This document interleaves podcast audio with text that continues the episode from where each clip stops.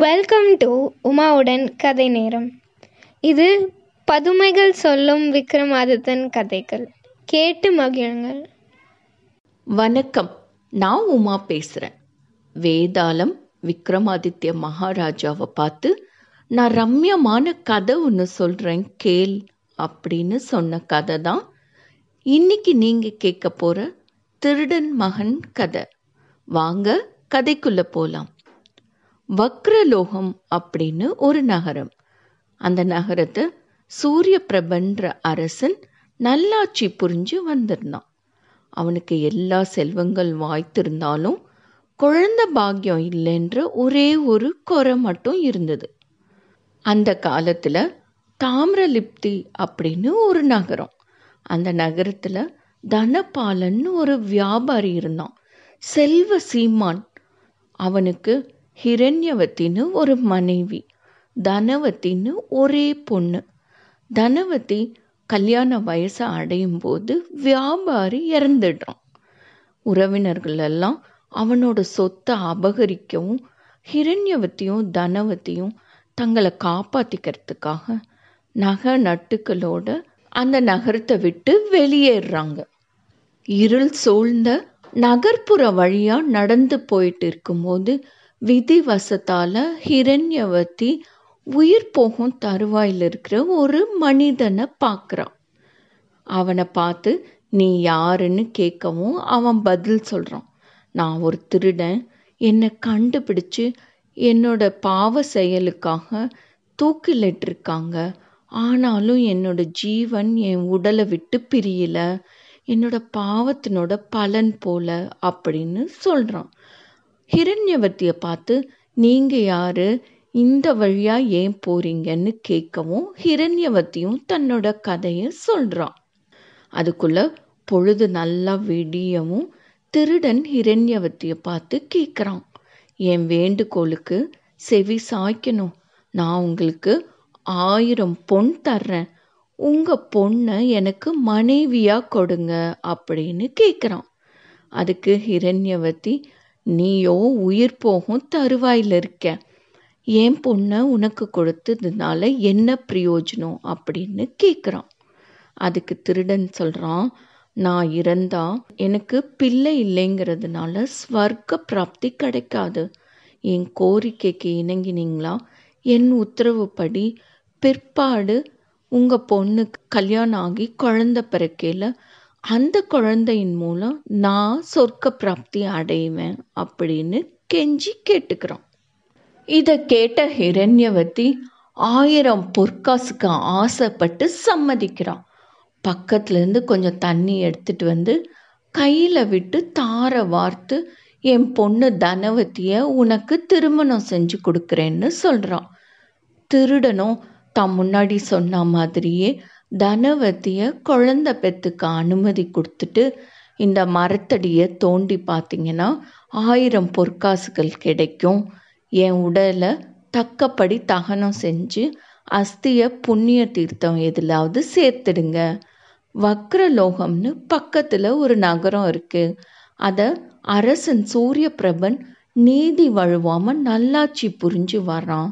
அங்கே போனீங்கன்னா நீங்கள் சந்தோஷமாக காலத்தை கழிக்கலாம் அப்படின்னு சொல்லிட்டு உயிரை விட்டுடுறோம். ஆலமரத்தடியை தோண்டி பார்க்கவும் அதில் பொற்காசுகள் கிடைக்குது. அதை எடுத்துக்கிட்டு ஹிரண்யவதி திருடன் சொன்ன மாதிரியே அவனோட உடலை தகனம் பண்ணி அஸ்தியை கரைச்சிட்டு வக்ரலோக நகரத்துக்கு வந்து சேர்றான். அங்கே வசுதத்தன்ற வியாபாரியோட வீட்டை விலைக்கு வாங்கி தான் மகள் தனவதியோட வாழ்ந்து வர்றான் அந்த நகரத்தில் மனசுவாமின்னு ஒரு அந்தன இளைஞன் பேரழகு வாய்ந்த உயர்குடியில் பிறந்த அவனை ஒரு நாள் தனவதி தன்னோட மாளிகை பால்கனியிலிருந்து பார்க்குறான் பார்த்ததும் அவன் பேரில் ஆசைப்பட்டு அவனையே திருமணம் செஞ்சுக்க விரும்புகிறதா தன்னோட அம்மா கிட்ட வந்து சொல்கிறான் அவங்க அம்மாவும் தனக்கு அந்தரங்கமான ஒரு வேலைக்காரிக்கிட்ட விஷயத்தை தெரிவித்து மனசுவாமியை கூட்டிட்டு வர சொல்கிறான் ஆனால் மனசுவாமிக்கு இதன் பேரில் ஈடுபாடு இல்லை. மனசுவாமி தனக்கு ஐநூறு பொற்காசுகள் கொடுத்தாதான் அந்த இடத்துக்கு வர முடியும்னு கண்டிஷன் போடுறான். ஹிரண்யவதியும் இதுக்கு ஒத்துக்கவும் பணத்தை வாங்கிக்கிட்டு மனசுவாமி தனவதியை கல்யாணம் பண்ணிக்கிறான். கொஞ்ச காலத்திலேயே ஏதோ ஒரு வெறுப்பினால தனவதியை விட்டுட்டு போயிடுறான் மனசுவாமி. காலங்கள் உருண்டோட தனவதிக்கு ஒரு அழகான ஆண் குழந்தை பிறக்குது. குழந்தை மங்கள சின்னங்களோட ரொம்ப அழகா இருந்தது. அன்று இரவே சிவபெருமான் தனவதியோட கனவுல தோன்றி தொட்டில்ல கிடக்கும் இந்த குழந்தைய தொட்டிலோட விடியற் காலையில் எடுத்துட்டு போய் சூரிய பிரப அரசனோட அரண்மனை வாசல்ல ஆயிரம் பொன் காசுகளோட வச்சுட்டு வந்துடுன்னு சொல்லிட்டு மறைஞ்சிடுறாரு. சிவபெருமானோட ஆணைப்படி தாயும் மகளும் குழந்தைய பொண்ணையும் எடுத்துட்டு போய் அரண்மனை வாசல்ல விட்டுட்டு வீடு திரும்புறாங்க. இதுக்கிடையில தனக்கு பிள்ளை பிறக்கலையேன்னு ஏக்கமும் கவலையுமா இருந்த அரசனோட கனவுலையும் சிவபெருமான் தோன்றுறார். அரசே எழுந்திரி. அரண்மனை வாசலில் ஒரு குழந்தையையும் கொஞ்சம் பொண்ணையும் யாரோ கொண்டு வந்து வைத்துவிட்டு போயிருக்கிறார்கள். தொட்டிலில் கிடக்கும் குழந்தையை நீ எடுத்துக்கொள் அப்படின்னு சொல்லிட்டு மறைஞ்சிடுறார். அதே சமயத்தில் அரண்மனை வாசல் காவலாளி ஓடி வந்து அரசன் கிட்ட விஷயத்த சொல்றான். அரசனும் நேரில் போய் அந்த குழந்தையும் பொண்ணையும் எடுத்துக்கிட்டு நமக்கு ஏத்த குழந்தைய சிவபெருமானே அருளி இருக்காருன்னு நினைச்சு குழந்தைய நல்லபடியா வளர்த்துட்டு வரோம் இளவரசன் சந்திரபிரபன் உருவத்திலையும் குணத்திலையும் சிறந்து விளங்கி நல்லபடியா வளர்ந்துட்டு வர்றான்.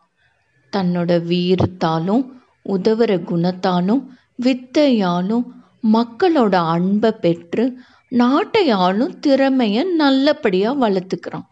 இதை உணர்ந்துக்கிட்ட அவனோட தந்தை சூரிய பிரபன் அவனுக்கு பட்டாபிஷேகம் செய்து விட்டு கடுந்தாவும் செய்யறதுக்கு வாரணாசிக்கு கிளம்பி போயிடுறான். தன்னோட இறுதி காலம் வரவும் அங்கேயே அவன் உயிர் பிரியுது. பக்தி மிகுந்த சந்திரபிரபன் தந்தையோட மரண செய்தி கேட்டு ரொம்ப கலங்கி போயிடுறான். தன்னோட தந்தைக்கு செய்ய வேண்டிய கடைசி காரியங்களை முறைப்படி செய்யணும்.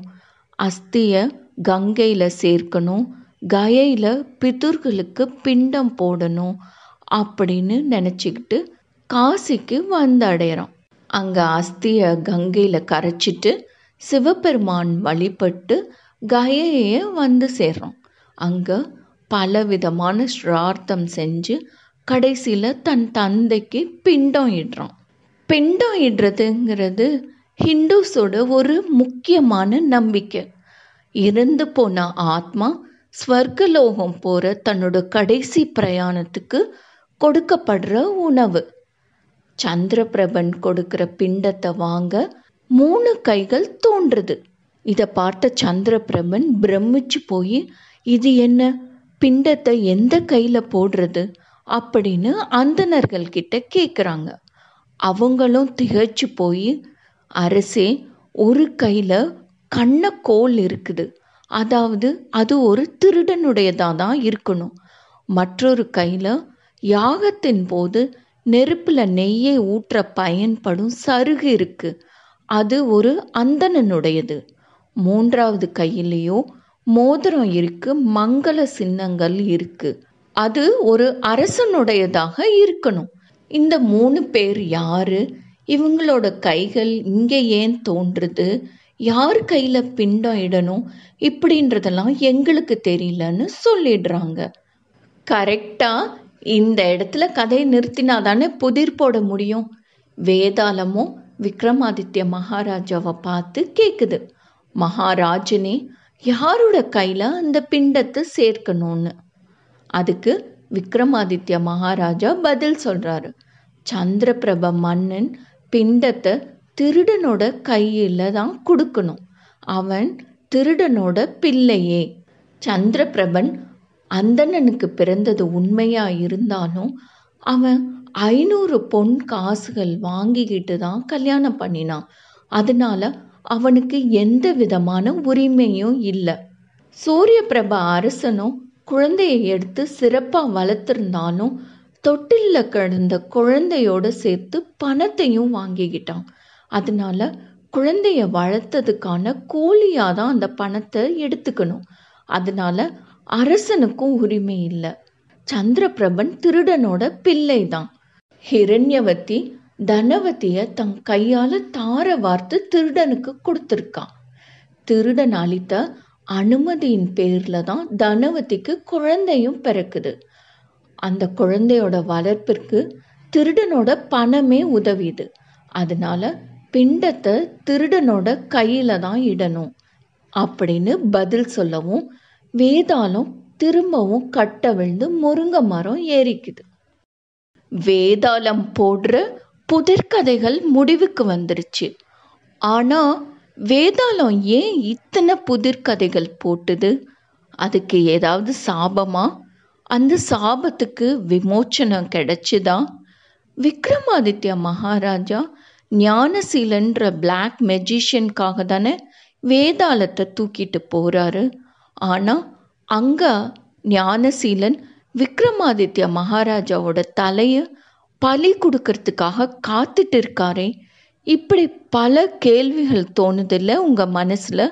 இது எல்லாத்துக்கும் சுவாரஸ்யமான விடை காத்துட்டு இருக்கு நாளைய எபிசோட்ல. கேட்டதற்கு நன்றி. Enjoy listening and subscribe to உமாவுடன் கதை நேரம். உங்களோட கமெண்ட்ஸை உமாவுடன் கதை நேரம் ஃபேஸ்புக் இன்ஸ்டாகிராம் அண்ட் ட்விட்டர் பேஜஸில் ஷேர் பண்ணுங்கள் அதோட லிங்க்ஸ் டிஸ்கிரிப்ஷன் பாக்ஸில் இருக்குது நன்றி.